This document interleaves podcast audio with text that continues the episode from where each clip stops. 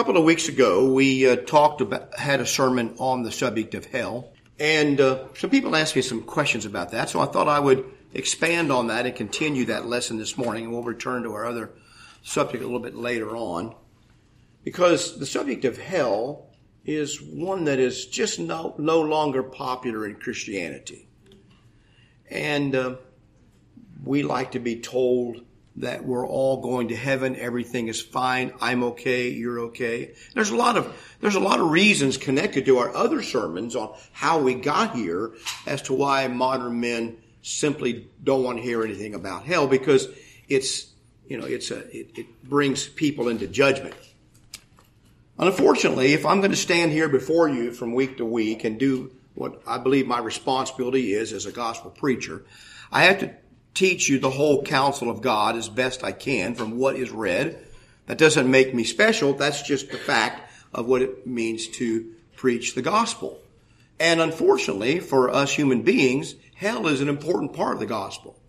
I've come to realize as time goes by, we might come back to this, and I mentioned it before, that when you look at this upside down world that we live in, with so much uncertainty, so many awful things, so many bad things people do to each other, both on a scale of nations and of in, as individuals. Sins have been committed against you and others. And, and the fact that our law enforcement system simply cannot bring justice most of the time. O- only about 40% of murders are ever solved, I think. Something less than that. We like to think that they're all solved. It's much less even than 40. And that's a great improvement from the past because we have more methods now of discovering guilty people. And when you go look at you go look at other evil things that are done, from child abuse to sexual abuse to, to other kinds of murders and rapes, the percentage of people that are ever brought to human justice is pretty low. And then when they are brought to justice, the punishments they receive in our modern world, dominated by progressive thinking, are minim- minimal. And so victims are left to wonder what really, I'm just surprised that there's not more vigilante justice out there than there is. Just to tell you the truth. So it's a sad situation. And the truth is, it hasn't ever been a lot better than that, even in the United States in the past, much less around the world. And go back to ancient times, and it was much worse. From the time of Cain and Abel, human beings have been doing bad things to each other. That doesn't even include some of the other things that happen with respect to nations of people. Now, when I said, I said all that without dragging it out to say that hell is an important part of proper understanding of the universe. I personally take comfort in knowing that even though these wicked people will never be brought to justice on this earth by man, if they could be brought to justice, it probably still wouldn't be justice because we don't have the means of punishing somebody effectively as human beings, but God does. And I've told people before, don't take revenge. God is much better at settling scores and taking vengeance than you will ever be. So do not, the Bible is very clear, avenge not yourselves, beloved. Vengeance is mine, saith the Lord. Well, what is that vengeance? What does God mean when he repeatedly says, I will take vengeance on the evildoers throughout the Bible? He means hell. That's what he means. Not, and, also not include that. There may be other forms of vengeance that God takes because, uh, you know, it's in the, in, in the Bible. Doesn't it say what goes around comes around? Doesn't it say that somewhere? Well, it does. What you reap, you will sow. Okay. The Bible's very plain about that. What you reap, you will sow. And so there is some justice in things that happen on the earth, even without the criminal justice system inter- intervening. But the doctrine of hell is an important one to show that God allows men to live on the earth. He allows things to play out according to his providence. And even out of evil, some good may come. He is very patient and tolerant with men. He is infinitely, infinitely long suffering. And therefore he allows these things to go on but there's a day of reckoning coming. A day of reckoning is coming, and that day will result in those who are wicked and oppose God being cast into hell. And the one who is the most prominent in speaking about these things very clearly is Jesus Christ himself. You will find most of the references about hell in the New Testament to be in red letters because Jesus Christ said them himself. So it's not a matter of some other apostle or preacher that you could dismiss or what I say that you have to deal with. You have to deal with what Jesus Christ himself said about the subject, whether you like it or not. And what that has, uh, we might touch on this as we go along here this morning. I'll try to make this too, uh, too boring and detailed, but what it, what it has resulted in over time is a whole brand of doctrines that say hell really isn't what we think it is. There's no eternal punishment. There, there's no, uh, no, no gnashing of teeth or anything like that. Hell is just going out of existence. That someday, and, and the Jehovah's Witnesses teach that. Uh, other groups, I think the Mormons teach that, that hell is simply when you die, you just go out of existence. And that's all that it is. And even if you stay alive in, in uh, Hades for a while at the final judgment day, God just erases you, deletes you from the hard drive of the universe, as. And you're just gone. And that's what hell is. Don't believe that. Nor do I believe the other modern doctrine that progressives teach that hell is poverty on earth or bad living conditions, not having free medical care. This is hell on earth. That's how it's presented in modern university, you know, in modern theological studies. This is what's presented as hell. Bad living conditions uh, on the earth. This is hell. I don't believe that the Bible teaches that either. That's not what hell is. Hell is something much different and worse. Let's go to some of the words of Jesus and take a look at that. Turn over. I know you can't see these this morning, but in Matthew 18, I think we read these verses a couple weeks ago. Matthew 18, beginning in verse 8. Jesus here is talking about sin, which is another modern concept that receives no understanding from people and is rejected. But you Christians ought to believe in sin. It's imperative that you believe in sin, or else there simply isn't any point in being a Christian unless you believe in sin. But sin's an unpleasant subject. It's personal. It comes back to each of us being, being sinners against God in our life. And we need redemption from that. That's what the blood of Christ is for. But he says, Jesus says, if your hand or foot causes you to sin, cut it off and cast it from you. Now the debate is that literal or figurative. I'm not even going to get into that this morning because that will not, that'll muddy the point I'm making with you. He says it's better for you to enter into life, meaning in the next life, lame or maimed, rather than having two hands or two feet to be cast into the everlasting fire. He implies here that you're going to, your body's going to be cast into the everlasting fire or something like a body. You can say what it means. If your eye cause you to sin, pluck it out and cast it from you. It's better for you to enter into life with one eye rather than having two eyes to be cast into hell fire. So there's the title of my sermon. You can't see it, hell fire. That's another good one. Put up there hell bent a couple weeks ago and people went, you know, and now if I put up hell fire, you would get, uh, your eyes would pop out. You know, in Mark 9, in the same context, over in Mark 9, chapter 43, Jesus says the same thing about if your eye or hand offends you or cause you to sin, pluck it out or cut it, cut it off. He says, he talks about this place to be, you'll be cast into hell, he says in Mark 9, verse 46, where their worm does not die and the fire is not quenched.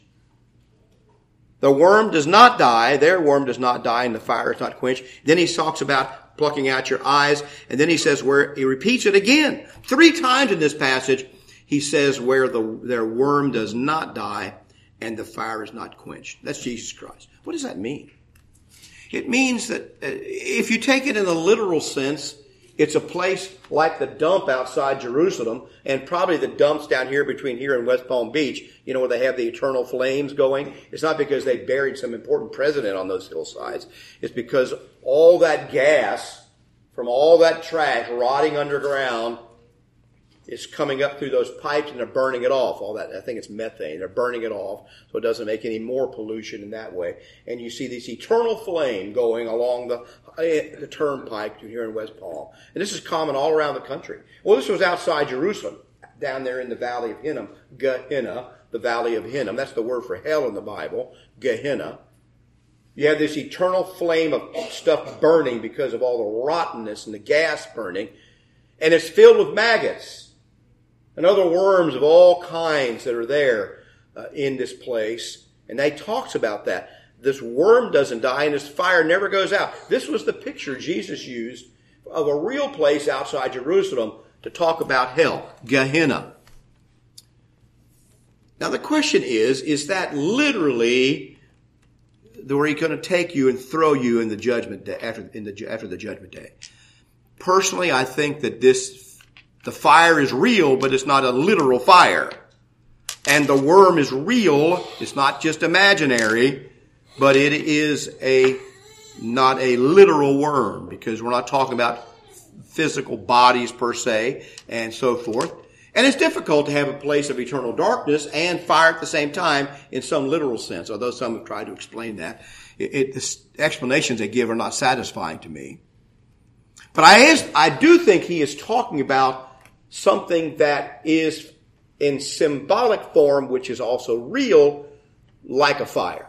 Just because something is symbolic doesn't mean it's not real. It just means it stands for something else that's real. So a symbol stands for something else. It shows you something about it. It's an analogy or a figure of speech. It doesn't mean that it's just imaginary. And people get that idea. Well, it's just figurative, so it's imaginary. No, that's not what figurative means. Figurative means it's something that explains something that is real.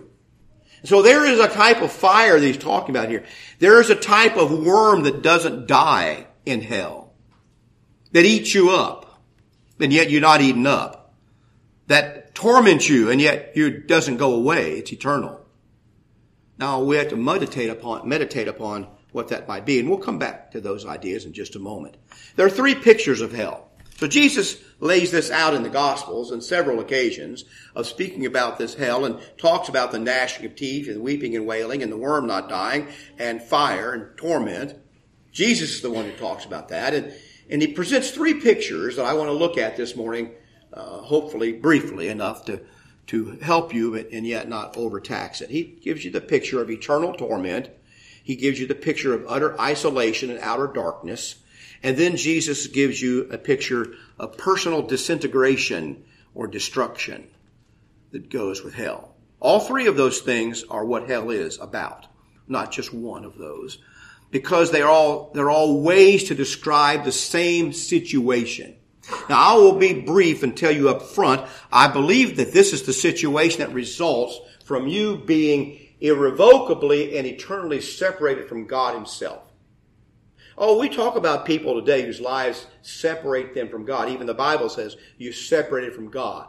But I don't think people living on the earth today are separated from God in the way that they're going to be in hell. We can't even come close to that kind of separation.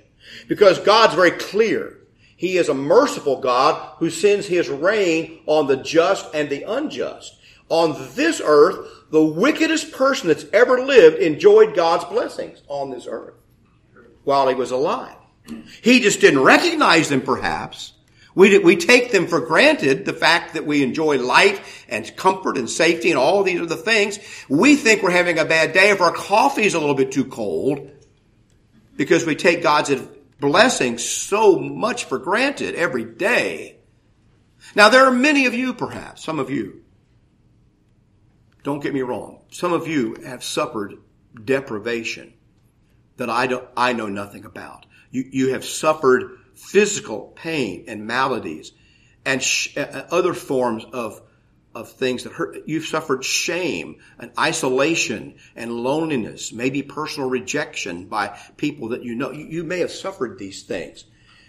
Even in those states, those are hints of what hell is like. Those are hints of what it's like to be without God. You still enjoyed the blessings of God on this earth. I, you know, I can say that. We have to think about what that means. But these are pictures of what it's like to be cast aside. I'll go back to the famous quotation by C.S. Lewis, which I think is extremely helpful, and I don't have it here before you, but essentially it is this that hell is not God, I'll paraphrase, hell is not God actively trying to induce some kind of torture on somebody, you know, like we would try to torture an animal or something like that in our cruelty. This is not what hell is. Hell is, he says, is simply God eventually giving each man what he wants. So is heaven. Those who seek after righteousness, Paul says in Galatians, who seek after goodness and righteousness will eventually attain it, and they will reap what they have sown. Those who seek after their own flesh, their own appetites, their own will, they will reap destruction and the evils that go with that.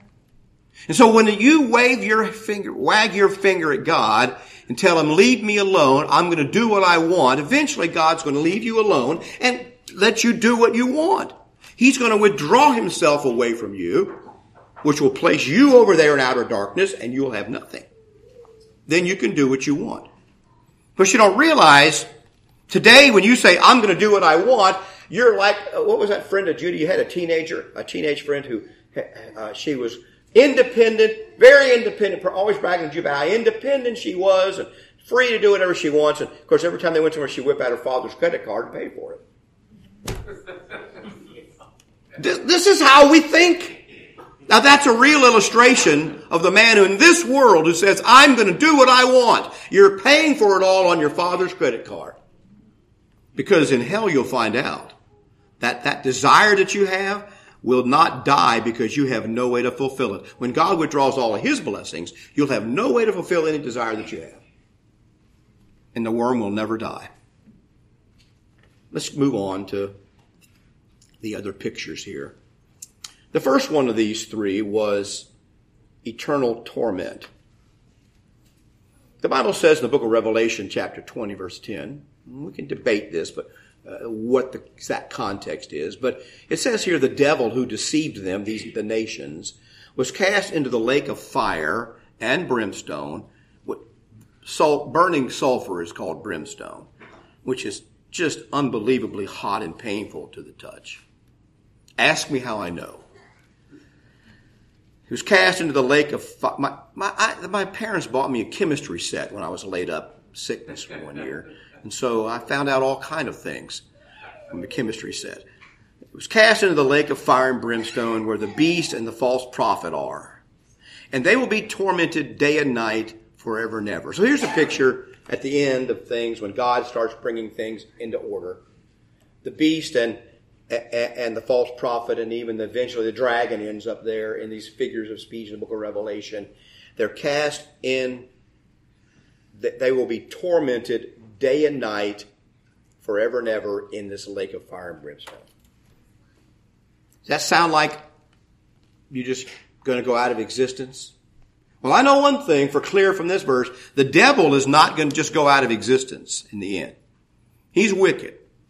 He's going to be there, conscious, tormented in his suffering. Now, the word torment, we used to mean stop tormenting your brother, meaning stop picking on him and poking at him. The word torment just means to be miserable and vexed and in pain. That's all it means. Doesn't mean somebody's having to torment you in this case. But that's where the beast is. And then it says in Revelation uh, verse 14 that death and Hades were cast into the lake of fire chapter 20, verse 14. This is the second death. And anyone, and here's what I have. For me, I can see it's beautiful. Some beautiful lime green. So you emphasize it so you can understand this. Here's the verse that I had emphasized. And anyone not found written in the book of life was cast into the lake of fire. Guess who else is going into the lake of fire, according to John the apostle? anyone not found written in the book of life, which means there's some people that are. Jesus says we're going to see there's many that go this way, the broad way, only a few that are not, but that's who's there. Is your name written in the book of life? And if, if it's so, how would you know that? Well, the Bible answers that question. We might come back to that. In Matthew 25, Jesus is picturing a judgment day. This is often called in commentaries the judgment of the great white throne. I, you know, I, I, don't know. It doesn't say that per se in the text that that's the name of this judgment.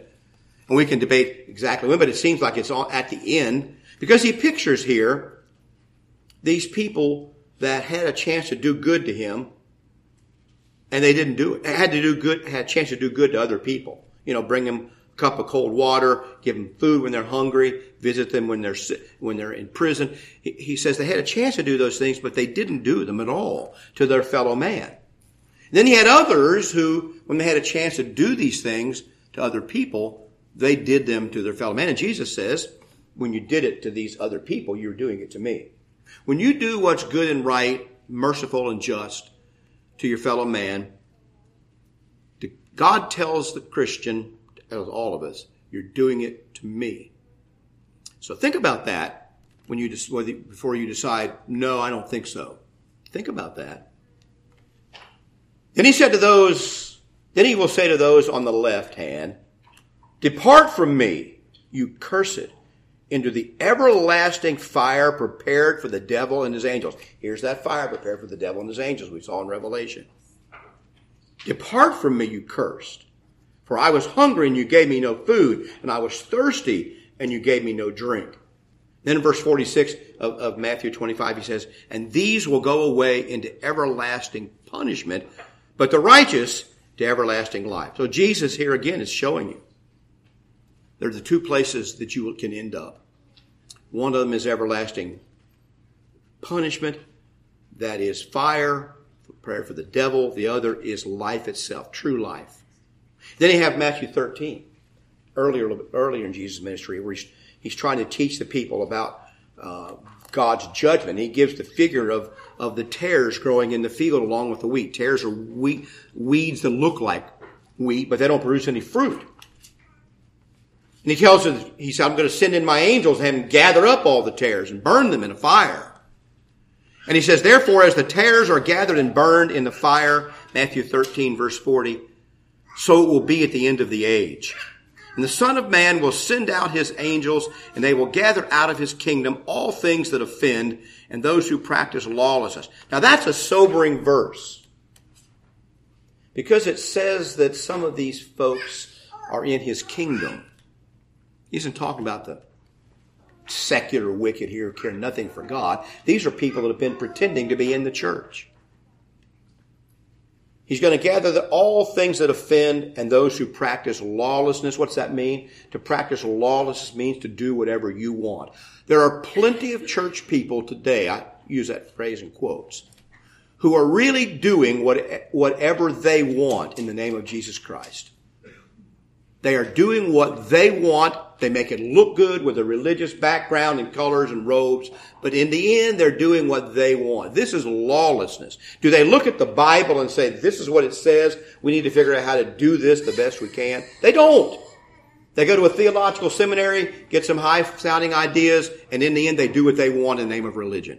It's sad. Because, but Jesus says, I, you, you and I can't fix that problem on the earth here. And you and I who try to serve Christ in truth and sincerity, we're faced with dealing with the consequences of these kind of hypocrites that people see and they reject the Lord and they reject you because of all these hypocrites. Maybe I'm saying that as a preacher who gets thrown into the same lap with all, same batch with all the rest of them. You know, uh, when I tell people I'm a preacher today, the look that I get usually is, so you're the one making all that money off those old ladies. You're the one having sex with all the sisters and hiding it all. This is the look that you get because you tell somebody you're a preacher. Because why? Why is that? Well, it's because that's what they've seen. That's what they think is going on. Is it going on? Yes, it is. Jesus says there's a place waiting for them he says, I will cast them into the furnace of fire where there will be wailing and gnashing of teeth, even from his kingdom. Wailing here is the, a cry of despair and vexation and gnashing of teeth. It can, it can mean in the Bible anger and resentment. You're, you're just so mad you're grit, grinding and gritting your teeth. Sometimes it's that way with pain. I mean, we know this is a fact because we've watched westerns where they give the guy, you know, a knife or something to bite on when they cut him open and get the bullet out, which is a terrible medical practice, by the way. Cutting you open to get the bullet out is a terrible medical practice. Uh, they leave the bullet in when they can, unless they have to take it out because it's terrible. But anyway, in the westerns, you always got to cut that thing out as soon as you can, and they stick a knife and you bite down on the country in such pain. This is the gnashing of teeth. It can also mean anger and frustration. And I think hell involves all of that. That's what the gnashing of teeth is here. But Jesus himself says, This is what is waiting those, even among so-called Christians who practice lawlessness and do just whatever they want to do. It's a sobering thought for all of us to contemplate. In Mark 14, in verse 21, Jesus says to Judas and the other disciples here, preparing them for his own crucifixion, they ask, who is it that's going to betray you? What's going to, how's this going to happen? He says, well, it's one of, one of you that dips and eats with me that's going to betray me. And he says, the son of man indeed goes just as it is written of him. In other words, the prophets prophesied that I'd be put to death. But woe to that man by whom the Son of Man is betrayed. It would have been good or better for that man if he had never been born. Some versions say good, some versions say better, if he had never been born. Now I want you to think about that for a moment. People that teach, right in this Kingdom Hall over here, another place all around the town, they teach that hell is just going out of existence. It's just nothing. Nothingness. If that's what Buddhists teach, in the end we become nothing. That's nirvana. It's a various a form of that doctrine anyway. This verse says about Judas, his fate is going to be, and other verses say he's going to where he belongs. His fate is going to be worse than if he had never been born. How is going out of existence, which he wasn't in before, worse than if he had never been born in the first place? Can't be true. This verse here, even by implication, tells you that to live, be born and live a life of disobedience, and here betraying the Lord, is something that, that you're going to have to co- pay consequences for and be better if you'd never been born than to, than to disobey the Lord like this. So right there in the hidden in the language, the word hell's not here, but the concept is here, and it certainly isn't one of annihilation. We could go and talk about that for a long time. I won't bother, but hell is not annihilation. If only it were so, that would be something we could at least get a grip on. And many, many uh, men have uh, upon these rocks of teaching that hell is nothing. Uh, it, it is a serious matter. You, you, know, to pretend like hell is nothing is to miss the whole point of these passages. Whatever you might say about it, let me tell you something. Hell is a place that Jesus is trying to tell you, you do everything you possibly can to avoid it, whatever it is because it's so bad. So we can disagree about what the figures mean, but in the end, what they mean is it is a place that's very difficult to contemplate and it's something we should at all costs avoid. In fact, hell is so bad that God sent his only son to die so you wouldn't have to go there. That's the real knowledge you have about hell. That it was so bad that God didn't want you to pay that price. Your sin puts a price on you that you can't pay. You owe a debt that you cannot pay. The paying of the debt is destruction. It's being lost. It's, it's going into this place away from God. You sinned against the creator of the universe who made you in his goodness, in his righteousness, and the only penalty for that is to be away from him. He cannot be in the presence of this. God knew that price was something he didn't want you to pay. He doesn't want anyone to pay that price. And so he sent his son to give you the chance to avoid paying that price. He let his son pay the price. So you can avoid this. And the gospel is about, the whole Bible is about what it takes to avoid the price of being lost. So don't let people convince you that hell is nothing. It doesn't make any difference. And, and it's, uh, uh, and take these figures of speech and whittle them away so that they are very soft and easy going. That's not, you miss the whole point of the gospel. You know, uh, man, man was made to live forever in the, in the presence of God and enjoy his blessings. That's what God had in mind in the beginning.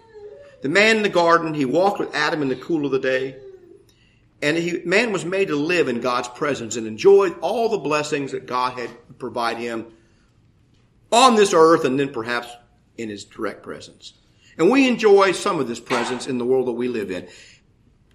And even we Christians can share even in the deeper presence of Christ as Christians, we share something that the world can't, but we understand the deeper presence of God and Christ in our life, and we enjoy those blessings that come and shower upon us in brotherhood and goodness.